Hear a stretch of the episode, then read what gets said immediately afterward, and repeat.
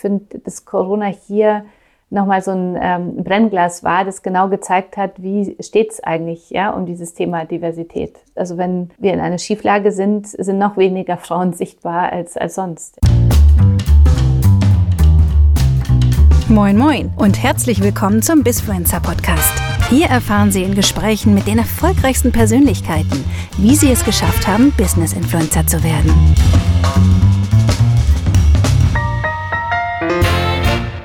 Hallo und herzlich willkommen bei einer neuen Folge der Bisfluencer. Heute äh, bin nur ich, Hendrik, dabei. Ich habe ja noch die Kollegen äh, Niklas Hein und Günther Wagner. Ähm, Günther wollte eigentlich gern dabei sein. Leider äh, klappt es nicht.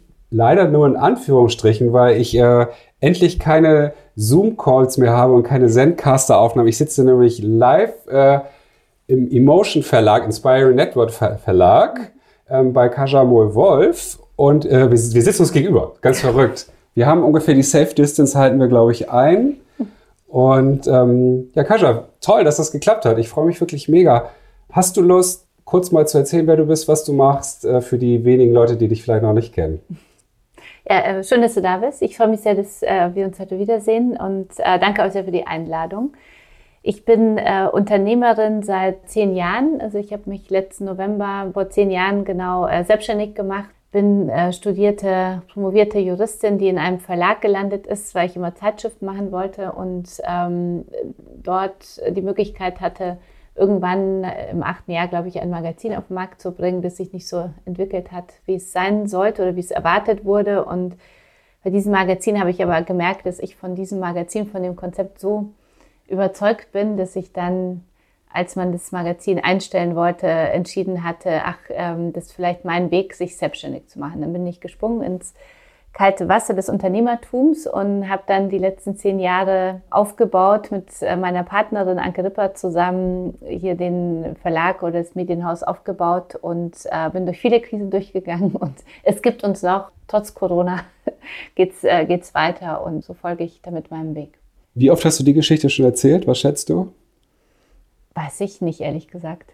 Aber bestimmt mehr als 50 Mal, oder? Äh, äh, wahrscheinlich schon, ja. Weil es am Anfang natürlich, als ich mich selbstständig gemacht habe, war, äh, war ich in sehr vielen Frauennetzwerken vor allem unterwegs, die, glaube ich, so wissen wollten, wie hat das so funktioniert. Und ich habe auch ein Buch darüber geschrieben, um, um Frauen so zu empowern, ihren Weg zu gehen und habe äh, in diesem Zusammenhang natürlich das auch erzählt. Aber es ist lustigerweise ist jedes Mal irgendwie merke ich, dass ich selber eine andere Betonung oder eine andere, eine andere Schwerpunktsetzung habe. Ähm, du sagst, du hast da ein Buch auch drüber geschrieben. Mhm. Also das Thema, ist es so dieses, das klingt so despektierlich, Modewort, äh, Female Empowerment. Bist du sozusagen eine der Vorreiterinnen? Hast du in Deutschland auch äh, tatsächlich, hast mhm. du ja, glaube ich, eine Menge bewegt, ne? Mhm. Also ich hoffe, dass wir mit Emotion viel bewegt haben. Ob ich eine Vorreiterin bin, das glaube ich nicht. Aber die, äh, mein Buch heißt Du hast die Power und es äh, war mir sehr wichtig, äh, so nach zehn Jahren, zu unserem Zehnjährigen, so aufzuschreiben, was haben wir alles erlebt, um auch ganz offen äh, zu schreiben, dass so ein Unternehmertum nicht immer nur mit, mit Sieg verbunden ist, sondern auch mit vielen Dingen, wo man durch muss. Und äh, dass es aber auch verdammt viel Spaß macht und, und dass es jeder wagen kann, wenn man weiß, dass man wirklich Unternehmer sein will. So, okay. Und darum geht es so in dem Buch, also unsere Geschichte verbunden mit meinen Learnings. Und ähm, wenn du sagst, du hast ein Buch geschrieben, also bist du ursprünglich also schon immer äh, Autorin, Redakteurin gewesen eigentlich? Oder? Nee, ich bin Juristin, also promovierte Juristin, die im Laufe des Studiums gemerkt hat, das ist überhaupt nicht das, was ich machen möchte. Und dann äh, Hilfe suchend schon mal bei Gruner und Ja angerufen hatte zwischendurch und gefragt, kann ich kommen? Und sie meinten, ich kann kommen, egal was ich studiert habe, aber das Studium muss fertig sein. Und dann habe ich mich nochmal das Jurastudium zu Ende gequält und äh, wollte aber dann, habe dann gemerkt, ich möchte unbedingt Magazine machen bin ja noch sehr jung. Trotzdem, als ich damals angefangen habe, fing ja die äh, Mails erst an. Ja? Das mhm. heißt, das World Wide Web äh, fing gerade erst an. Also als ich äh, bei Guna angefangen habe, muss man sich mal vorstellen. Da hat man bei Guna und Ja Zeitungen und Magazine gemacht. Und irgendwann kam dann ein paar Jahre später die Idee, noch eine Website auch zu machen und, und so. Also das, ähm, also insofern bin ich als Printmensch gestartet. Ich finde, der Print würde ich gerne heute so ein bisschen als Randthema unseres, mhm. unserer Diskussion oder unseres Gesprächs hier äh, mal aufnehmen, weil ich habe ja letztens im, getalkt mit meinen, mit meinen beiden äh, Co-Moderatoren, äh, haben wir über das Thema Print nämlich gesprochen und haben uns gefragt, ist Print eigentlich auch noch ein influential Medium. Also klar, mhm. merkt man jetzt in der, also Print als solches, die Inhalte, die dort kommuniziert werden, sind natürlich extrem beeinflussend und einflussreich. Mhm. Äh, aber ich frage mich irgendwie so, für mich jetzt als angehender Business-Influencer, das ist ja so unser Kernthema immer wieder, kann ich auch eine Printzeitschrift nutzen für, um meine Eigenreputation zu steigern? Hab mhm. ich da, kann ich da irgendwie für mich auch was rausnehmen? Oder ist es etwas, wo, wo ich sage, eigentlich nur LinkedIn und Xing mhm. ist eigentlich das Einzige, dann veröffentliche ich meinen Content und das mhm. reicht? Ich glaube, dass es sehr davon abhängt, in welcher Branche du tätig bist und welche Themen für dich wichtig sind. Ja, also ich, ähm, wenn du Buchautor bist und äh, bei uns schreibst und auf dein Buch aufmerksam machst, hast du, kannst du damit sehr, sehr viel bewegen. Ja, so. Wenn du in bestimmten Coaching-Bereichen tätig bist, äh, als Psychologe, in, äh, zu, mhm. dich äh, zu äußern zu manchen Trends, also da ähm, sind unsere Themen oder Philosoph bist, es sind unsere Themen wie Emotion oder hohe Luft als Philosophiemagazin da durchaus die richtige, würde ich sagen, auf jeden Fall der, das richtige Medium im Medienmix, würde ich auch immer sagen. Ja, also wer, also ich glaube, heute würde kaum jemand mehr jemand eine Mono, äh, Monomedienstrategie empfehlen, sondern es ist wirklich wichtig äh, zu gucken, welche Zielgruppe willst du auf welchen Kanälen erreichen. Und Print gibt eine große Chance, weil die, weil Print einfach sehr viel mehr, sehr viel auch mit Haptik zu tun hat. Mhm. Das heißt, alle Sinne werden angesprochen, wenn du liest und damit bleibt ja vieles viel mehr im Kopf. Das kennt man ja von sich selber ja auch. Und äh, du musst aber genau wissen, ist es äh, die Zeitschrift, die zu, die für mich passt. Also bei Guna und ja, als ich angefangen habe, waren die Haupterlöse entweder Vertrieb am Kiosk oder Anzeigenerlöse. Heutzutage würdest du kaum einen Kunden ein, äh, nur eine Printanzeige anbieten. Ja? Man verdient immer noch das meiste Geld über eine ganz banale 4C-Anzeige im mhm. Heft. Das Spannende ist aber, dass du natürlich dem Kunden anbieten möchtest, die Zielgruppe so äh, passgenau, aber auch so intensiv zu, zu erreichen, wie es geht. Und da würde ich immer auch äh, digital mit anbieten. Ja, ob das jetzt eine Belegung eines Podcasts ist, die Webseite ist, ein Instagram, Social Branding, also was auch immer, je nachdem, um welches Produkt es geht. Ja. Also ist aber für dich digital schon irgendwie zwar ein Medium, aber dann auch unterteilt in, keine Ahnung, Instagram, eure Website. Genau. Das sind aber auch dann für dich auch Medien in sich dann? Verschiedene Kanäle, würde okay, ich sagen. Ja, Verschiedene verstehe. Medienkanäle, wobei Print nach wie vor eine sehr starke Bindung erzeugt und für Marken nach wie vor ein sehr starkes Medium ist. Äh, viele Marken sind nur auf diesen ganzen Hype mit Influencern etc. aufgesprungen und wir merken es ja ganz spannend, dass man merkt, dass schon der eine oder andere sich fragt, wo, wie stark ist wo meine Empfehlung wirklich, ja, also wie rechnet es sich und ähm, wo passt meine Marke wirklich äh, besonders in die Zielgruppe rein und da ist Print durch dieses immer wieder in die Hand nehmen. Also wenn ich jetzt von meinen, äh, von unseren Medien spreche, wie Emotion, das im Durchschnitt eineinhalb Stunden gelesen wird und immer wieder in die Hand genommen wird. Ja, du liest etwas, Was? du fühlst die Haptik, das ist ja eine ganz andere Werbewirkung, als, als wenn du äh, scrollst und mal kurz irgendwo eine Chanel kurze was ein Flakon irgendwo dir im digitalen äh, World Wide Web entgegenkommt. Ja. Ist nicht so flüchtig, ne? Ja, also ist nicht so, so flüchtig äh, und du du siehst ja, dass du liest es im, merkst es in einem Kontext, auf den du dich konzentrierst, das ist eine ganz andere Wahrnehmung. So. Es ist ja auch immer noch so ein bisschen wie so eine Art Ritterschlag, mhm. wenn, wenn man als digitale Persönlichkeit äh, die Möglichkeit bekommt, eine Kolumne ja. zu schreiben oder einen mhm. Artikel in mhm. der Welt zu bekommen. Mhm. Das ist ja immer noch, also sehe ich jetzt ja auch auf LinkedIn immer wieder, wenn dann die Kollegen freudestrahlend ein Foto. Ja, von, ja. Man muss dann auch, man muss den Rahmen der Zeitung auch sehen, ja. weil man, das könnte ja sonst auch eine Webseite sein. Und dann zu zeigen, ich bin jetzt mhm. im Business Manager Magazin mhm. oder sowas mhm. irgendwie. Also ich finde das ja total faszinierend, weil ja mhm. theoretisch die Reichweite verhältnismäßig zum, zum Beispiel mhm. einem, einem LinkedIn-Artikel, der von der LinkedIn-Redaktion sozusagen hervorgehoben wird, da hast du ja so schnell sechsstellige Reichweiten mhm. auch drauf. Das ist ja mit einem Printbeitrag äh, wahrscheinlich schwieriger sogar zu erreichen. Ne? Ja, also bei uns erreichst du 240.000 Frauen jeden Monat, also mit einem Artikel. Das ist ja schon etwas so. Aber ich finde es auch faszinierend, dass die Influencer ähm, auch immer wieder äh, geködert werden können, also durch ein etwas, was ja nicht flüchtig ist, weil bei uns bleibst du ja im Heft, also auch ein Jahr später kannst ja. du nochmal das Heft rausziehen und sagen, hier habe ich das und das geschrieben und äh, das ist einfach bleibend, ja, es ist nicht äh, einfach flüchtig, dass du einen Post irgendwo hast und mit dem hast du eine wahnsinnige Reichweite, aber die ist dann auch schnell wieder weg. Ja, das ist ja bei uns nicht so. Naja, also wenn ich es jetzt mal vergleichen würde mit einem, mit einem Blogartikel bei euch oder ähnliches mhm. oder einem digitalen redaktionellen Artikel, mhm. der bleibt ja auch, den löscht ihr ja, glaube ich, auch nicht. Oder Google wird Nein, ihn irgendwo äh, archivieren oder mhm. ähnliches. Also der bleibt Und klar lesen ihn dann weniger, mhm. ne, aber irgendwie die Wahrscheinlichkeit, dass es der digitale Artikel über mich mhm. gelesen wird, ist ja wesentlich höher als der von der Emotion, die bei mir im Regal liegt, wenn ich mal Besuch kriege oder ähnliches. Also ja. ich weiß gar nicht, ob das, das lasse ich jetzt nur so halb mhm. gelten, aber ich finde ja, ich, was mich halt so mhm. fasziniert ist, dass diese Begehrlichkeit extrem hoch ist. Mhm. Das haben wir einfach festgestellt. Haben, wie kommen wir als Bizfluencer eigentlich in eine Printreichweite? Mhm. Weil unsere Zielgruppe ist natürlich, sind ja äh, Unternehmer, leitende Angestellte mhm. und so weiter, mhm. die wahrscheinlich noch viel Zeitung und Co. Mhm. ja auch lesen, mhm. irgendwie im Flugzeug. Äh, wie kommen wir da eigentlich hin? Und da dachte ich ja, jetzt besuche ich dich mal und dann kannst du mir natürlich vielleicht auch mal ein paar Tipps geben. Äh, was müsste ich eigentlich machen, um so eine Relevanz zu bekommen, dass äh, deine lieben Redakteurinnen mal auf mich zukommen und sagen, Henrik, äh, wir brauchen mal was von dir. Hm. Also ich glaube, das hängt ja immer sehr stark vom Kontext ab. Du weißt ja schon bei uns. Im anderen Kontext. Im anderen Kontext schon im Heft.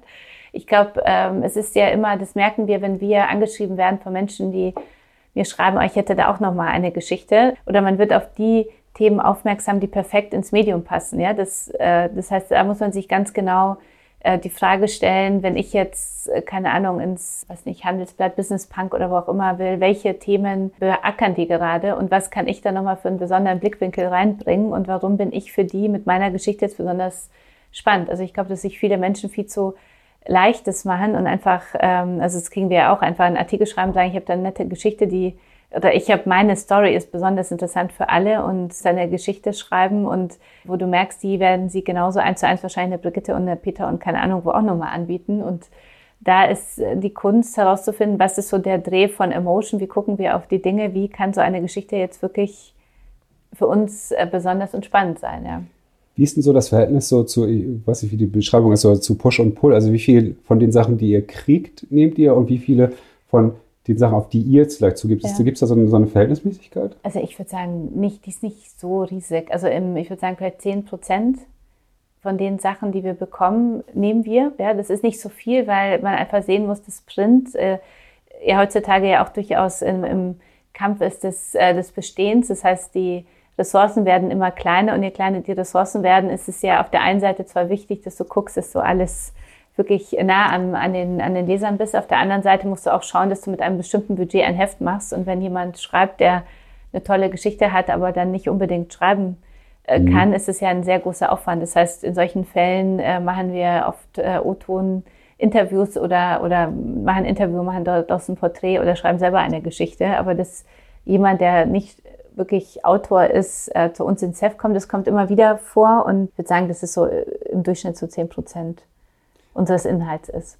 Aber ihr kriegt Aber wir sind offen im Digitalen zum Beispiel sehr stark, ja. Und wir sind sehr, also nutzen Instagram, Facebook sehr, äh, haben wir uns gerade heute mit einer Kollegin unterhalten, um zu erfahren, wie die Zielgruppe tickt. Das gab es ja früher nicht, ja. Es gab die Leserbriefe, wo einen dann wirklich äh, Menschen, die sehr involviert waren, äh, angeschrieben haben. Aber jetzt schreibst du ja ganz oft über unter einem Post irgendwie deine deine Meinung oder irgendwie einen Aspekt, ein Gedanken und das ist ja für uns wahnsinnig wertvoll. Ich möchte gar nicht mehr bestehen ohne die anderen Medienkanäle. Mhm.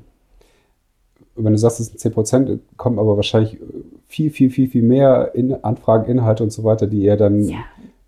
Äh, hat es das dann, an die Redakteure, die gucken sich das dann alles an, auch tatsächlich, ja, oder fliegt das dann auch weg? Es wird angeguckt und wird beantwortet. So manchmal dauert es ein bisschen länger, weil einfach auf, also in manchen Zeiten einfach wahnsinnig viel kommt. Und, äh, aber es wird schon immer geprüft. Ja, und, und, man muss schon eine gute Geschichte haben und auch gut schreiben können, dass man dann, sag ich mal so, äh, die Zusage bekommt, äh, wirklich auch zu schreiben. Aber wir haben hier auch Schreibwettbewerbe gemacht, also vor zwei Jahren das letzte Mal, wo wir auch wieder neue Autoren gefunden haben, die einfach ein Talent haben und in einem anderen Job gelandet sind, aber durchaus gut schreiben konnten, wo wir gesagt haben, das passt zu uns und da haben wir überhaupt nichts dagegen. Man muss ja einfach nur gucken, wie, kennst du ja selber aus dem Job auch, wie viel Aufwand kannst du für eine Sache im, im Produktionsprozess betreiben. Und in manchen würdest du gerne viel mehr, aber kannst es einfach nicht aufgrund äh, der Ressourcen. Es tut mir leid, wenn jetzt äh, im Anschluss des Podcasts das Volumen steigen wird von den Leuten, die sich jetzt die sich äh, ermächtigt fühlen. Okay, dann Meine wenn, Geschichte. wenn alles angeguckt ja. wird, dann kann ich ja doch auch mal hinschicken, mhm. was ich hier noch zu sagen mhm. habe. Aber vielleicht ist ja auch was Gutes dabei. Ne? Ja, und wir ähm, stellen zum Beispiel auch Coaches vor, weil du gefragt hast konkret, also als Coach, wir haben eine Coach-Datenbank, wo wir Coaches oh. äh, empfehlen, die wir gut finden, die zu uns passen und die von der Methodik passen. So. Und äh, die nutzen wir immer wieder im Heft auch, um Fragen zu beantworten. Wir haben drei Jobfragen in jeder Ausgabe und die beantworten wir immer aus unserem Netzwerk. Das heißt, wenn du einmal in unserem Netzwerk bist, hast du immer wieder die Möglichkeit, sich zu einem Thema mal zu äußern. Oder in Dossiers. Ich mich gerne im Anschluss etc. heute nochmal bewerben. Ja, genau. Ich habe jetzt eine systemische Business Coach Ausbildung gemacht und vielleicht äh, kann ich ihr noch einen Nebenjob bei Ja, euch genau. bekommen, wenn das mit dem Bistfluencer Und nicht unsere läuft. Männerquote steigern im, Ja. im Coaching-Tool. Mhm. Ist das ist Tool. die gering? Ja, unsere Männerquote insgesamt im Verlag ist 8 Prozent. Das ist ganz schrecklich, weil ich mich ja für die Frauenquote einsetze und denke, auf uns andersrum kann man immer nicht so gut Das ist ein bisschen diskriminierend, Ist ein ne? bisschen diskriminierend, ja. Aber wir tun wirklich alles, um hier offen zu sein, also für Männer und äh, die Männer, die uns zuhören und Lust haben, bei uns äh, tätig zu werden. Also Das schreiben wir auf jeden Fall dann auch in die, äh, in die Posting-Artikel für, für den Podcast. Mal gucken, was dann passiert. Dann hast du wahrscheinlich eine LinkedIn-Flut äh, Mhm. von Leuten, die dich anschreiben. Das ist nämlich mal kurz mein, mein äh, kleiner Twist. Mhm. Unser Thema Bisfluencer setzt sich ja auch damit auseinander, wie Leute zu einflussreichen Persönlichkeiten werden. Und du Mhm. bist ja, hast ja auch eingangs schon gesagt, die äh, eine der ersten Frauen in Deutschland gewesen, die dieses ganze Thema Female Empowerment, Unternehmertum und so weiter ja sehr stark Mhm. nach vorne gebracht haben. Und das hat ja auch eine Menge Sichtbarkeit gebracht. Du bist ja, glaube ich, bei LinkedIn Top Voice. Mhm. Das wird man ja auch nicht einfach so. Da muss man ja auch schon guten Content verfassen, den Leute als relevant erachten. Du hast einen eigenen Podcast. Hast du eigentlich auch eine eigene Kolumne in deinen eigenen Zeitschriften oder ja, ich ähnliches? schreibe einen Klartext in jeder Emotion, weil ich davon überzeugt bin, dass, ein, dass es gute Marken eine Haltung haben und das ist eine unserer Säulen, die die Haltung unseres Magazins transportiert und deswegen schreibe ich da den Klartext und ich schreibe dann auch immer einen Klartext auf LinkedIn, weil ich da mehr im Business-Kontext dann auch nochmal unsere Haltung und unsere Themen voranbringen kann. Also darum geht's mir. Also LinkedIn nutze ich sehr stark, natürlich um uns auch dort sichtbar zu machen, ähm, aber auch um Themen voranzubringen. Wenn ich über Gleichberechtigung schreibe und sage, es ist äh, wichtig, dass wir hier endlich begreifen, dass ein Unternehmen erfolgreicher ist, wenn es divers aufgestellt ist, äh, dann gibt da, gibt's da wahnsinnig viele Themen drumherum, äh, die ich immer wieder schreibe, um einfach die Männer und, und auch Frauen, die ich dort erreiche, davon zu überzeugen, dass Diversität einfach wichtig ist, ja, und nicht nur, weil es en vogue ist, sondern und nicht nur, weil alle Menschen gleich sind und deswegen Frauen die gleichen Rechte haben sollten wie Männer, sondern auch deswegen, was Unternehmen voranbringt. Ja, das ja, gibt ja zig Studien dazu, dass es einfach Diversität Unternehmen erfolgreicher macht.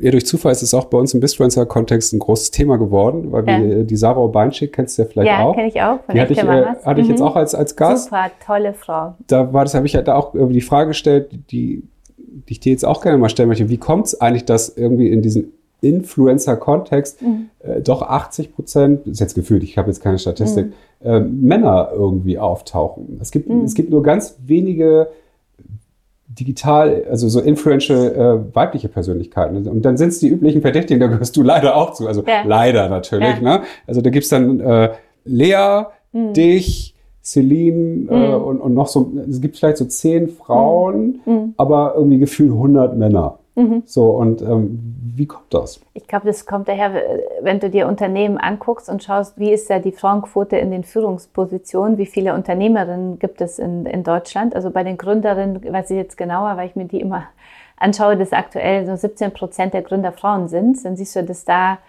geht es schon mal äh, falsch los, also schlecht los. Und, und das äh, spiegelt sich dann natürlich in Medien und, und so wieder.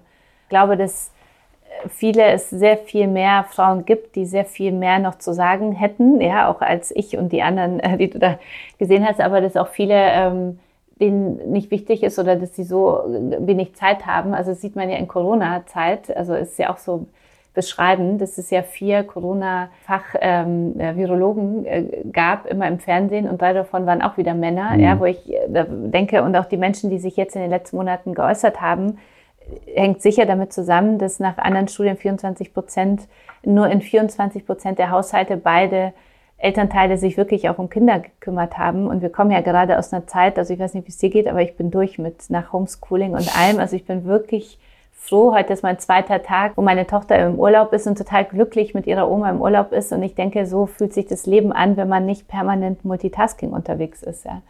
Und da waren einfach sehr, sehr viele Frauen gefordert und deswegen hat man weder in Talkshows noch in, in, in irgendwelchen Sendungen zum Thema, also mit Interviews mit Virologen zur Lage der, zu, zur Corona-Lage noch auf LinkedIn oder irgendwo mehr Frauen gesehen. Also das war jetzt extrem und ich finde, dass Corona hier nochmal so ein ähm, Brennglas war, das genau gezeigt hat, wie steht es eigentlich ja, um dieses Thema Diversität. Also die funktioniert, also wenn wir in einer Schieflage sind, sind noch weniger Frauen sichtbar als, als sonst. Ja.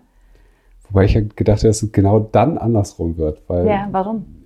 Weil durch die, die Diversifizierung und so weiter, also dass dann ja auch Frauen herausschießen können, mhm. weil wir Männer haben unseren klassischen Ablauf, wie wir Krisen lösen. Wir krempeln ja irgendwie die Ärmel hoch mhm. oft und machen irgendwas, mhm. nur damit wir was tun, damit wir das Gefühl haben, es passiert etwas so. Ja. Und äh, ich würde mal behaupten, bei Frauen ist eher so ist, sich vielleicht erstmal das Ganze anzugucken und dann zu sagen, mhm. was macht jetzt irgendwie Sinn. Und mhm. ich finde, in Krisensituationen ticken wir einfach äh, doch schon mhm. unterschiedlich und da ist, glaube ich, so eine weibliche Besonnenheit äh, könnte, würde uns da total gut stehen. Mhm. Also ich habe es halt im Freundes- und Bekanntenkreis gemeint, also die mhm. Männer, die waren alle komplett aufgescheucht und haben so, oh Gott, Aktien sichern oder verkaufen mhm. und äh, das und das und jetzt hier noch Hamsterkäufe machen und was weiß ich alles.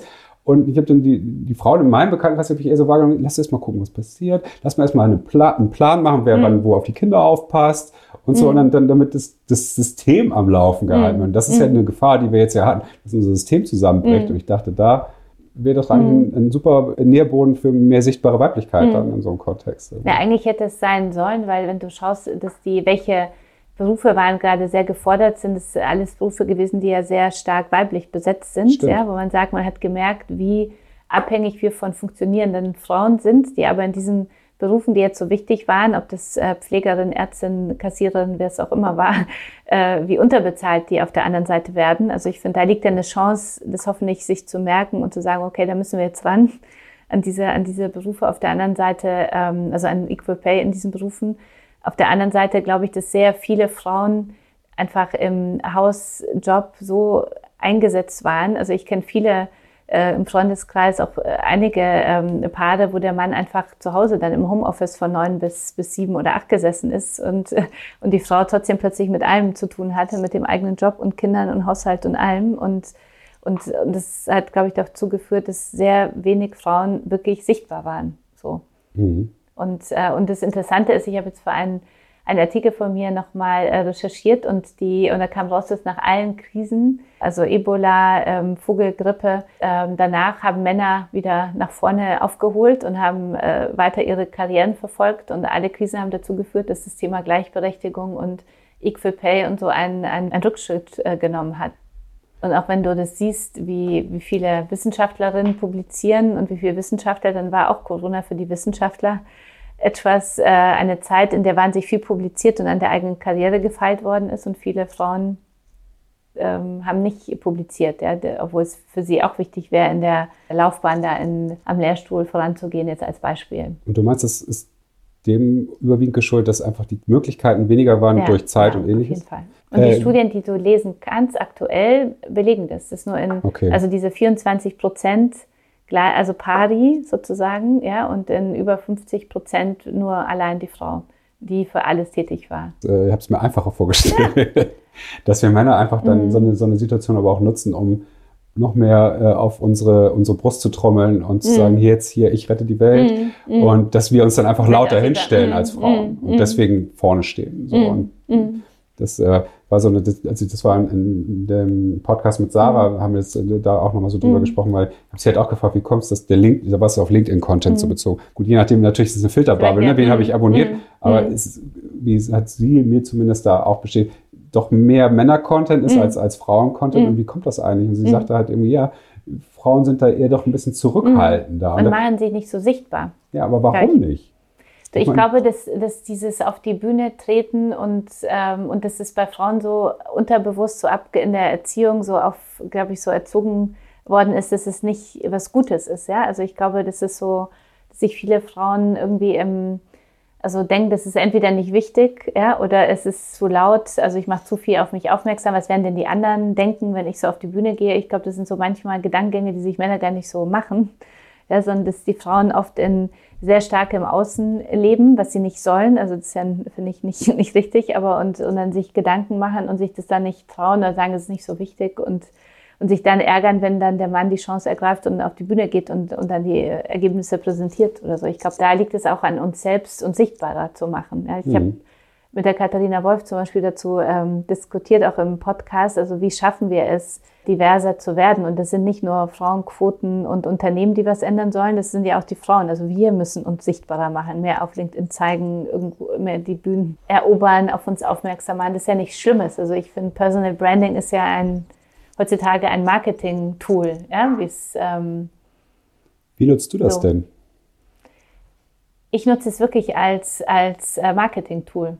Also nicht Marketing, das klingt so wenig äh, authentisch. Mir ist es wichtig. Also ich habe mich ja selbstständig gemacht, um Frauen auf ihren Weg zu bringen und zu, zu empowern. Und äh, das ist mir was wichtig, als ich mein Buch geschrieben habe, dass ich auf Instagram sichtbarer werde, um mehr Frauen einfach Power zu geben. Ja? Mhm. Und, äh, und die kriege ich auch zurück, weil wenn ich jetzt so durch Corona Revue passieren lasse, da gab es schon auch die ein oder anderen Moment, wo ich dachte, äh, schaffen wir es oder schaffen wir es nicht. Und mich hat es auch wieder total empowert, als ich dann Instagram-Nachrichten gelesen habe. Also jetzt dürft ihr bitte nicht jetzt aufgeben. So. Und es braucht euch als Marke, die uns Frauen unterstützt. Es ist ja sowohl, geht ja in die eine Richtung wie in die andere. Aber ich nutze es sehr fürs Unternehmen, um in dem berühmten, um den Sales Funnel breit zu machen und zu zeigen, was ist Emotion, was ist so der Kernwert von Emotion. Und es ist so die, die Frage, wer willst du sein? Und die Aufforderung an alle Frauen, überlegt mal, wer wollt ihr sein und traut euch, das dann wirklich umzusetzen. So. Und da bin ich die, die, sag ich mal, die Frontfrau und, und dahinter, daran arbeiten wir auch, dass immer mehr Frauen dann auch Lust haben bei uns im Team. Darauf muss man ja auch Lust haben, äh, sich auch sichtbar zu machen, weil wir hier ganz tolle andere Frauen auch haben, die äh, toll auch auf äh, LinkedIn und Instagram, Facebook etc., TikTok, wo auch immer tätig sein also ich glaube, ich weiß nicht, wie es dir geht, aber ich merke, man muss schon seinen Kanal finden und auch Lust drauf haben, ja. weil ich merke bei Kanälen, die mich nicht ansprechen, da denke ich schon mal gar nicht dran. Ja? Da muss ich mir denken, oh Gott, ich wollte da auch da nochmal was posten. Ja? Wo du gerade sagst, du hast so Kanäle, die dir liegen oder nicht. Äh, mhm. Was sind denn die Kanäle, die dir nicht so liegen? Also Twitter würde ich sagen, liegt mir nicht so, äh, was damit zusammenhängt, dass man sehr schnell sein muss. Schon als Journalistin tätig, natürlich auch hauptsächlich Unternehmerin hier und und Geschäftsführerin und ich kann nicht so schnell, also mein Traum wäre es, mehr Zeit am Tag zu haben, um über alle Medienquellen immer zu surfen und mich äh, zu äußern. Das schaffe ich gar nicht und deswegen ist äh, Twitter für mich etwas, wo ich mitlese, aber das schaffe ich einfach nicht. Und, und Facebook äh, beginne ich ähm, wieder mehr äh, wieder in meinem Leben so Raum geben zu lassen, aber eigentlich ist mein Medium ist Instagram, muss ich sagen. Also ich Instagram und ich mag auch äh, LinkedIn sehr gern. Und, ähm, und wenn ich mich entscheiden müsste, dann würde ich LinkedIn und Instagram wählen. Mhm. Und Podcast wahrscheinlich auch. Und Podcast, äh, klar. Also daneben Podcast. Ähm, Podcast ist sehr entstanden aus einem Interviewformat, was ich im Heft hatte. Und dort habe ich so viele tolle Frauen kennengelernt, denen ich eine Bühne geben wollte und dachte, es ist so schade, dass nach dem tollen Gespräch immer nur eine Seite dann im Heft rauskommt. Und warum nicht äh, aufnehmen? Und so kam es dann äh, zum Thema Podcast und mein Podcast Katja trifft, wo ich jetzt äh, diese Woche die 86. Frau interviewe wow. und zu Wort äh, kommen lasse und eben vorstelle und auch in die Öffentlichkeit bringen will. Ja? Also alles tolle Frauen aus unterschiedlichsten Branchen mit unterschiedlichsten Geschichten und Persönlichkeiten. Und ähm, wenn du, du hattest ja gerade noch gesagt, du nutzt äh, sozusagen äh, deinen Einfluss als als Sales Funnel mhm. Aufmach-Tool. Mhm. War das so eine Strategie von dir, wo du gesagt hast, irgendwie, wir, wir nehmen jetzt hier, die, mhm. launchen jetzt hier die Motion selber, also ich mhm. gründe meine eigene Firma und so weiter und ich will mich da auch hinstellen oder ist das irgendwie passiert? Wie ist die Geschichte gewesen? Ich war von Emotion so als Marke sehr überzeugt und, und bin in diese ähm, Rolle, ähm, dass die Frau, die das gekauft hat und so, und es gab damals erst einen MBO, ja, und ich war dann der zweite im, im Zeitschriftenbereich und dadurch bin ich in diese Rolle so reingekommen, aber das habe ich mich irgendwie nicht so wohl gefühlt, weil ich irgendwie dachte, da, wie fühlen sich denn die anderen hier, wenn ich immer so die Frontfrau bin? Ja? Und auf der anderen Seite habe ich dann gemerkt, dass ich, wenn ich auf der Bühne bin und meine Geschichte erzähle, erwarten sich vielen Frauen auch Mut mache ja? und dann Feedback bekomme und wo ich dachte, okay, ich kann anscheinend irgendwie was Menschen mitgeben und das gibt mir auch viel zurück, das macht mir Spaß und das ähm, ist vielleicht etwas, was wir ausprobieren sollten. Und dann habe ich vor zwei Jahren, glaube ich, würde ich sagen, ungefähr, als ich so angefangen habe, auch mein Buch zu schreiben, habe ich gedacht, okay, vielleicht machen wir einen Fehler, dass wir nicht uns viel mehr zeigen, wer hinter Emotion steht und das ganz aktiv eben bespielen. Ja? Und da habe ich dann selber mit mehr Personal Branding angefangen. Ja, da hieß es noch gar nicht Personal, glaube ich, oder? Das ist ja so ein Wort des letzten Jahres oder des letzten zwei Jahre, weiß nicht. Also die ja. ähm, und und habe dann mit Facebook ein bisschen zaghaft angefangen und erst als ich dann Instagram für mich entdeckt habe, ähm, ist es dann so was Natürliches geworden und auch LinkedIn und eben Vorträge, um, Frau, um sich auch sichtbarer zu machen und um unsere Marke damit sichtbarer zu machen, ja, um zu zeigen, Emotion ist authentisch. Die, also dahinter stecken Frauen, die andere Frauen vernetzen und voranbringen wollen, äh, sie strahlen äh, lassen äh, wollen und, und die Leser und die Zielgruppe, das sind ja nicht nur Leser, sollen das wirklich mitbekommen. Das ist ja eine ganz große Chance und sehr wichtig, dass die Werte der Marke und die Persönlichkeiten hinter der Marke, also dieses berühmte, warum gibt es diese Marke, ja, dass die äh, sichtbar werden. Und die werden meines Erachtens, also in, bei unserer Marke am besten über Menschen sichtbar, die dahinter stehen. Ja. Mhm. Also war das jetzt nicht unbedingt Strategie, sondern es war im richtigen Moment, hast du gemerkt, da, da ist etwas, ja. was ich nutzen kann. Und was jetzt schon eine Strategie geworden ist. Ja. ja und wie schwer fiel dir das damals, so in die Öffentlichkeit zu treten oder auch Content mhm. aktiv um dich herum zu gestalten? Ich habe gemerkt, man muss immer bei sich bleiben. Am Anfang war ich auch sehr im Außen und habe gedacht, oh Gott, was denken die? Und wenn ich das jetzt schreibe und so weiter und es ist richtig und dann stelle ich mich so in den Vordergrund und wie, denken, wie denkt das Team darunter etc.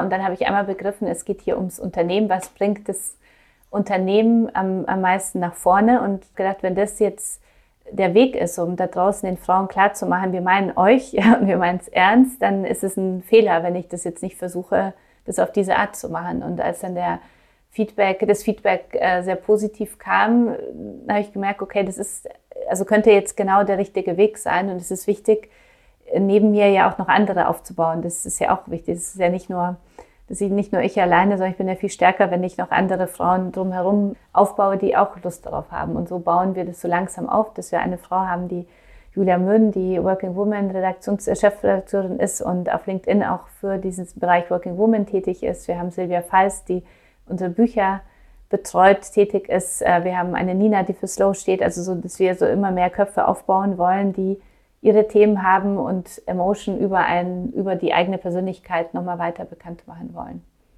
Ah, das ist natürlich eine spannende Geschichte. Sind das alles Redakteurinnen sozusagen? Redakteurinnen, ja. Mhm. Äh, die sonst eher anonym Content geschaffen mhm. haben, werden sozusagen nach vorne gestellt, genau. um im Prinzip eine, ein eigenes Medium ja dann auch auf eine gewisse Art und Weise zu werden, um dann auch ja. über die zu verkaufen. Also, also ja, oder einfach um die Marke erlebbarer noch zu machen. Ja, ich, ich glaube dann, dass du, wenn du ein, ein ähm, also ich glaube, dass der künftige oder der moderne Konsument ja viel weiter, also hinter die Marke auch schaut. Und dass es wichtig ist zu sehen, wer schafft diese Marke, welche Haltung transportiert diese Marke und dass es dann äh, sehr ähm, spannend sein, ein spannender Weg für eine und ein äh, chancenreicher Weg für eine Marke ist, da draußen Menschen zu haben, die die Marke repräsentieren. Ja, und es können ja einmal die Medienmachenden selber sein und es können zum anderen, dann arbeiten wir auch Testimonials der Marke sein, ja, wo du sagst, er ist ein, eine Art Ambassador, der findet die Marke toll und äh, sage ich, willst du nicht mit mir zusammenarbeiten und unsere Marke auch immer wieder mitnehmen, weil du passt zu uns und zu den Werten der Marke. Das ist ja auch, bin ich sehr, sehr wichtig dabei bei dem ganzen Spiel. Und du musst Lust drauf haben. Das, also das finde ich ist ja, das merkt man ja bei Klar. diesen Kanälen. Authentisch sind nur Menschen, wo du merkst, die haben da das, also das ist, ist ihr Medium. Ja? Also Julia Münz zum Beispiel ist super auf Twitter. So, die hat jetzt gerade, habe ich sie genötigt, dass sie endlich auf Instagram aktiv ist, aber ihr liegt LinkedIn und Twitter total. Ja? So, Twitter ist auch so ein klassisches Redaktionsmedium, lustigerweise. Und ja. ich habe da nämlich auch nie ja. Zugang zu gefunden. Ich mhm. musste mich auch mal früh mal zwingen, mhm. um es zumindest mal zu verstehen. Mhm. Aber ich, der Content mir da auch überhaupt gar nicht. Mhm. Du baust ja jetzt sozusagen eine neue Form der Zeitschrift ja dann auf. Mhm. Sozusagen, also die Redakteure die diese Zeitschrift mitbauen. Mhm. Also im Prinzip baust du dir ein Netzwerk an Influencern auf, mhm. die Content produzieren, den du bündelst die, die, dann. Den wir äh, bündeln und auf die Kanäle verteilen. Ja, weil wir haben ja verschiedene Kanäle, die äh, unten, also wir äh, idealerweise haben wir einen, einen diesen berühmten Sales Funnel, der, der durch verschiedene Personen und natürlich auch Marketing, andere Marketingkampagnen aufgemacht wird, mhm. ja, aber auch äh, Personen, die ähm, eine Frau, die zu uns passt, ähm, also die wir erreichen wollen, äh, zu uns in die Emotion-Welt reinbringt. Und diese Frau entscheidet sich dann, möchte ich mit der Person Kasia Mohl-Wolf in Kontakt treten? Das wäre schade, wenn es nur das wäre. Äh, oder möchte ich gucken, was macht diese Person sonst noch? Und dann komme ich zum Magazin, dann überlege ich, bin ich Printleser oder lese ich es digital oder bin ich vielleicht nur auf der Website unterwegs oder folge ich Instagram Emotion Magazin, ähm, gehe ich in die Facebook-Gruppe oder bin ich mehr die Working Woman äh, Frau, die jetzt hier nur den Business-Kontext spannend findet? So. Wow. Ja, und das ist so der Plan. Und das ist ja genauso wie auf der anderen Seite dann die Kunden sich entscheiden können, zu sagen, okay, ich möchte im Emotion-Kontext, sehe ich meine Zielgruppe, möchte ich sie jetzt nur über die Printanzeige äh, erreichen, was ich nach wie vor sehr, sehr wichtig und relevant finde.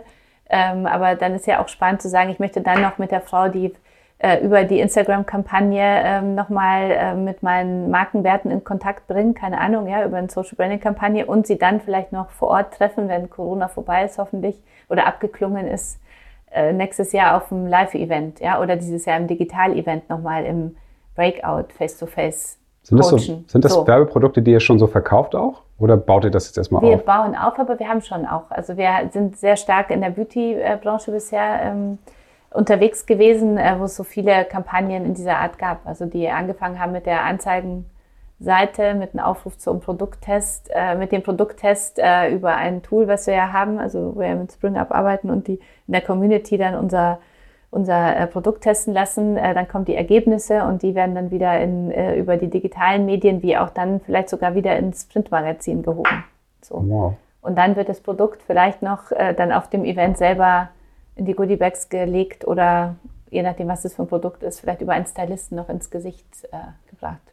Also dann ist es ja tatsächlich interessant für dich, hast du ja am Rand auch schon gesagt, dass sich spannende Leute bei dir auch durchaus melden dürfen, die äh, ein bestimmtes Thema äh, abdecken, wo sie vielleicht auch schon eine gewisse Reichweite und einen gewissen Einfluss haben, um mhm. zu sehen, matcht das Matches. in deiner, mhm. nennen sie jetzt mal Influencer Squad, ja. äh, die dann sozusagen die Emotion nochmal um einen weiteren mhm. Arm erweitern. Ja. Ne? Mhm. Finde ich einen super schönen Ansatz. Mhm. Also geht Print doch wesentlich weiter als nur eine Zeitschrift, die ich äh, am Kiosk kaufe mittlerweile. Ich glaube, es gibt, ich glaube, man muss immer vom Produkt äh, her denken. Es wird sicher noch Magazine geben, die einfach nur noch nur allein als Magazin bestehen. So fällt mir jetzt spontan jetzt keins ein, muss ich sagen. Aber es gibt sicher mal äh, Sinn, äh, wenn es, dass man sagt, die Zielgruppe will nur Print lesen. Punkt.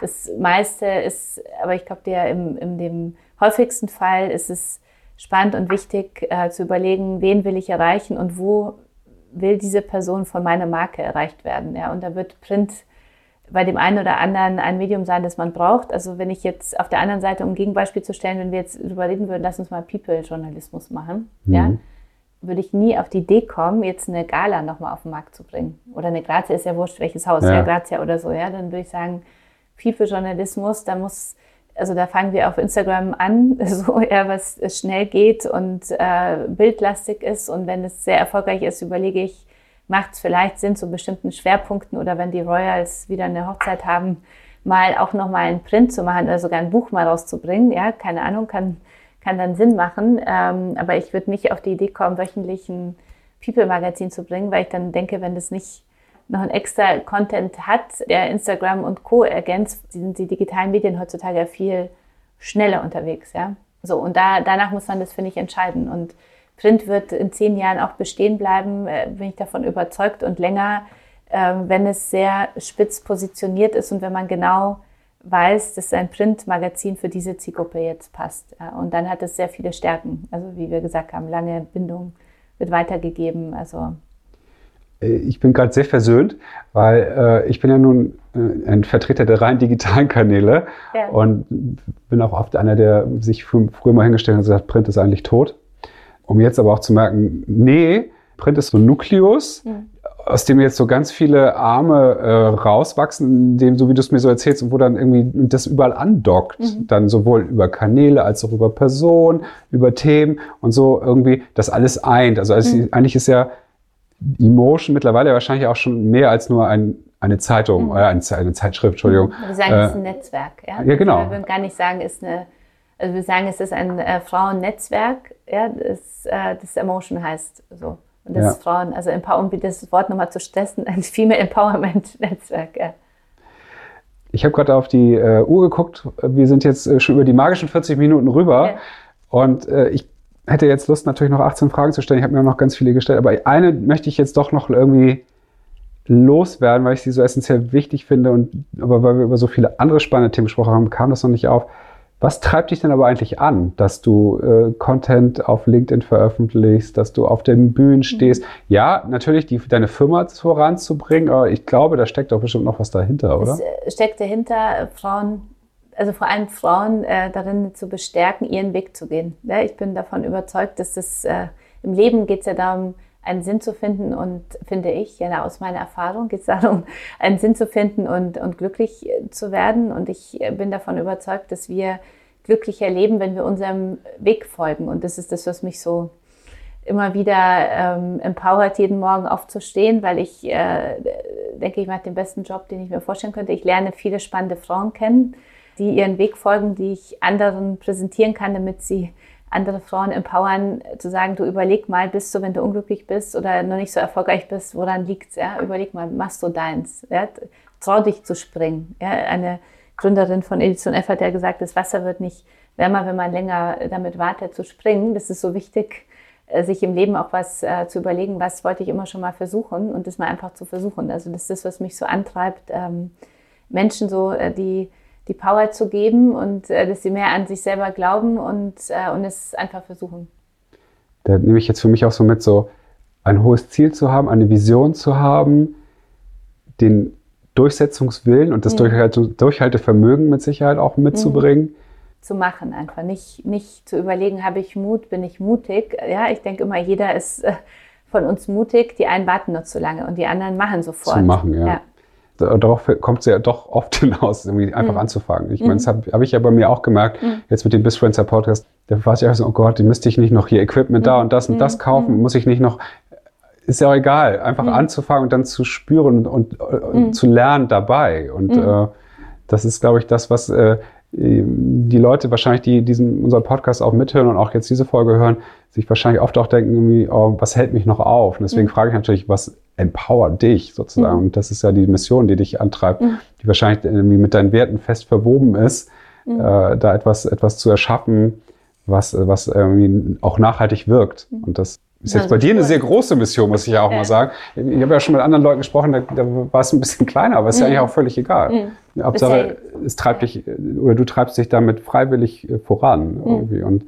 das ähm, macht mir gerade wieder ein sehr gutes Gefühl, das so zu hören. Ähm, das eint dann doch äh, einflussreiche Leute äh, mhm. zu machen und eine Vision zu haben. Ne? Und aber nicht nur über diese Vision zu sprechen, sondern auch daran zu arbeiten, sie umzusetzen. Mhm. Und da scheitern ja immer noch viele Leute dran. Und ich glaube, das ist ja was, wo wir äh, alle gemeinsam, die wir ein bisschen in der Öffentlichkeit stehen, ja äh, Frauen auch noch weiter unterstützen mhm. und empowern dürfen, zu sagen, hey, sag doch ruhig mal was. Mhm. Ist, mhm. kannst nichts falsch mhm. machen. Und, glaub, und das ist Scheitern dazugehört, ja. Ich finde, es wird so, je weniger Menschen da oben sind, die ehrlich äh, auch über die Tiefen sprechen, das ist mir auch immer sehr wichtig, dass wir sagen, es hat Höhen und es hat Tiefen. Das kennst du ja auch aus dem Unternehmertum. Es gibt die super Erfolge und es gibt auch echt Dinge, die man in Sand setzt und denkt, nicht nochmal. So.